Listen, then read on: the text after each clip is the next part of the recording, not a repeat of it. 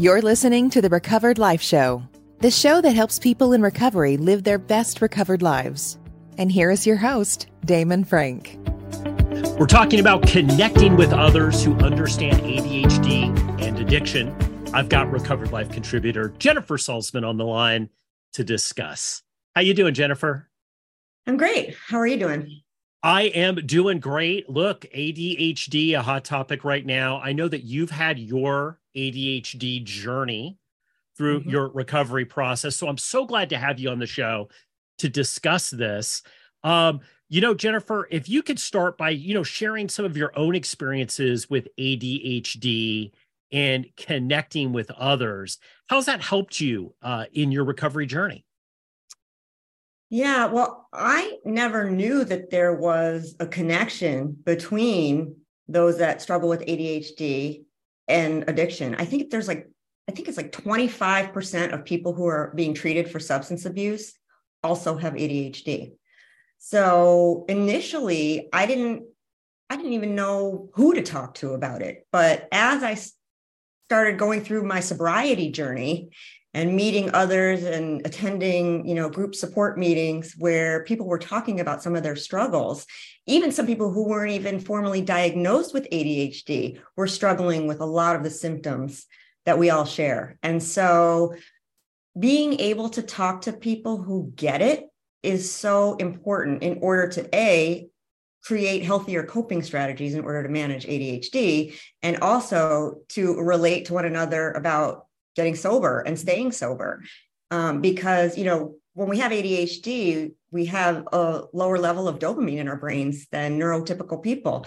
So when we drink alcohol, it is like a savior. It was the first time in my life. I remember I started drinking when I was 16 years old, and I always felt like kind of a misfit. And I had this constant negative chatter in my brain. You're lazy, you're crazy, you're stupid. When I started drinking, that magically disappeared. So it really was sort of this self-medication, but I didn't know that that's what I was doing. But once you start talking to people who are struggling with some of the same symptoms, you're like, oh my God, that's exactly how I feel. So I think once you find like-minded people, it's much easier to heal. Yeah. I mean, that's an overwhelming number of people, and I've met a lot of people in recovery that are either undiagnosed with ADHD or, recently diagnosed. So there is a large group of people that are in recovery doing that, and they're struggling. Why do you think it's important for people that have ADHD in recovery to find a community of people and find that understanding and support? Why is that so important?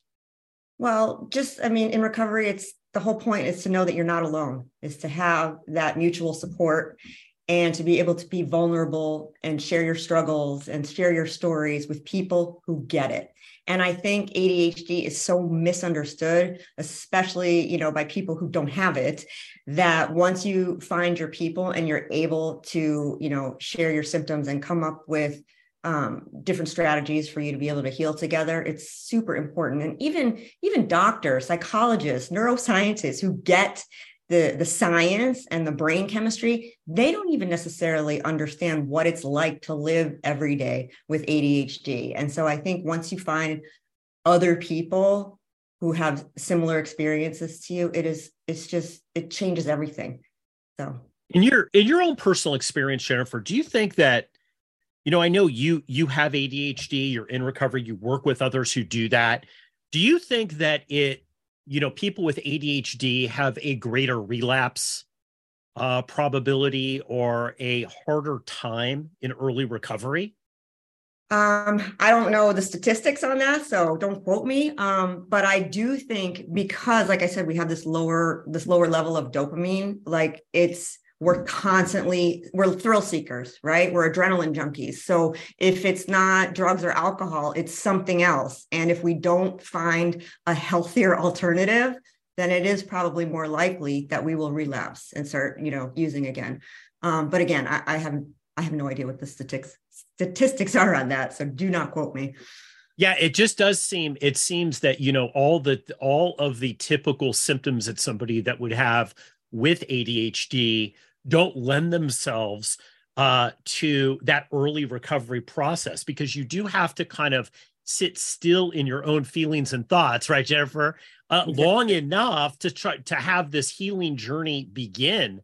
You know, what's the first step here in starting to connect with others? Because one of the things I have seen in recovery groups is people not knowing that they were ADHD, having this thrill seeker thing, having this stuff that's kind of biologically going on with them, right? Mm-hmm. And I guess you would even say medically going on with them, that's happening kind of in the background. And they don't understand that they're doing all the work that's required. They're doing beyond the work, but they're getting different results. And not until they start to connect with other people in mm-hmm. recovery that have ADHD, do they start to find some sort of answers. Mm-hmm. So I know a lot of people feel that maybe have ADHD, feel isolated. They feel mm-hmm. even more like, hey, I'm a triple threat of isms. I've got this ism and this ism and this ism.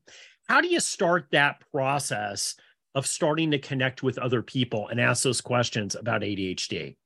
Yeah, it's funny you say that, because I remember when I first got my diagnosis about 10 years ago, I was like, great, you know, something else. I have depression, I have anxiety, I abuse substances, and now I got ADHD. Like, what am I supposed to do? But that's why I actually do what I do now. And because it's such a specific group of people who both struggle with ADHD and struggle with addiction issues, I created a group coaching program so that we have found each other. So we can talk about the specific issues that we face. And it is hard to sit still. And, you know, a lot of the strategies that I use are about mindfulness. And if you say the word meditation or mindfulness to a person with ADHD, they don't want to hear that word. They don't, meditation, they don't think is possible for them. But because, you know, there are specific mindfulness practices for people with ADHD. So there's like meditative walking. So if you can't sit still, you can walk and meditate and think about the steps you're taking, right? So there are groups out there. I have found an amazing community on TikTok.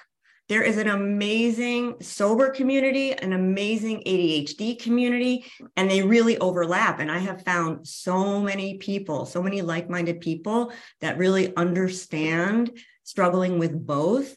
So that's sort of become my virtual community. And then I've created small coaching groups where we can talk about this stuff and get it off our chests and share our healthy coping strategies so that we don't turn to alcohol and drugs and other unhealthy behaviors in order to manage these symptoms.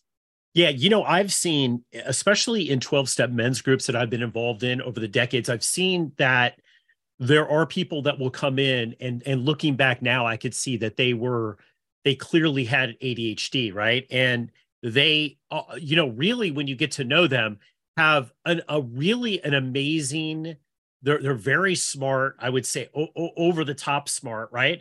But always seem to be a group of people that really, that we had said, hey, you just can't get your stuff together. Like, you got to pay your bills on time. You got to do this. You got to do that. And you'd say, like, this doesn't make sense because this is one of the brightest people that I know. I think there's a stigma behind this, right? That, well, it's not really ADHD. You just really can't get your stuff together. You can't really do it. How do you feel that open conversation that you're doing in your groups and on TikTok has helped you kind of fight that stigma of ADHD?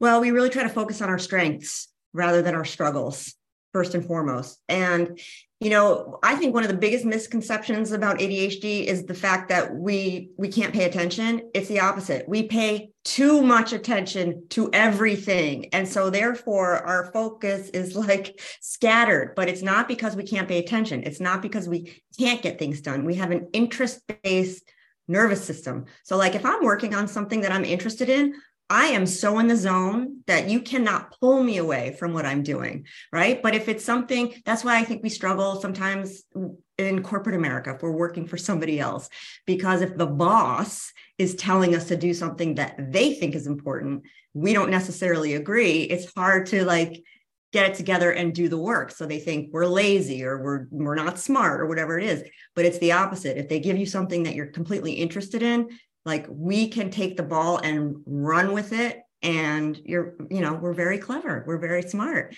But I do think that there is definitely a misunderstanding and a stigma attached. And so if we focus on our strengths and work from there, we can at least make ourselves feel better and have some more self-compassion why we're doing the things we're doing. It's not an excuse, but it's an explanation. And once we create these healthier strategies in order to, plan our days better, in order to get things done, pay our bills on time, et cetera, and we build our confidence, then we can be more successful in every area of our lives. When you started to kind of connect with other people that were in recovery that had ADHD, how has that changed your life? Take me from where you were to what it's like now, because it sounds like what you're talking about is that you're very isolated in the beginning because, all this, you're having a different experience. You have some similarities with people who are in recovery, but you have a whole different subset of things that are going on that maybe the average person that's in recovery can't really grasp. How's that helped you connecting with other people? Releasing shame, because there's shame that comes with addiction, obviously. And we, it's hard. Once you make that announcement to the world that you're struggling with this and you're able to share with others, little by little, that shame sort of heals. Same thing with ADHD. You feel this shame because you don't pay your bills on time. And so then, we call it the ADHD tax. It's like this extra money that we have to pay because we're forgetful. Like you buy something that you already had that you forgot, or you misplace things, so you have to buy something new, or you're late with your credit card bill, so you have a late fee, and then your credit score drops. And it's like, it's just constant shame.